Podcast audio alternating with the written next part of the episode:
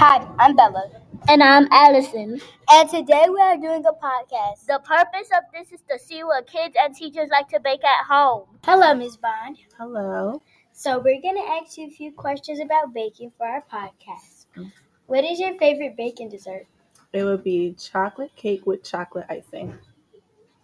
Okay. What's your favorite dessert? My favorite dessert from just in general, chocolate cake and chocolate icing.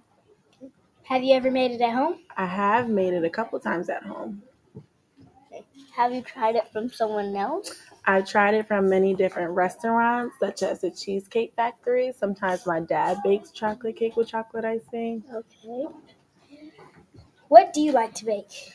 I like to bake brownies, and I also like to bake sweet potato pie. Do, you bake for your kids? my kids as far as you guys.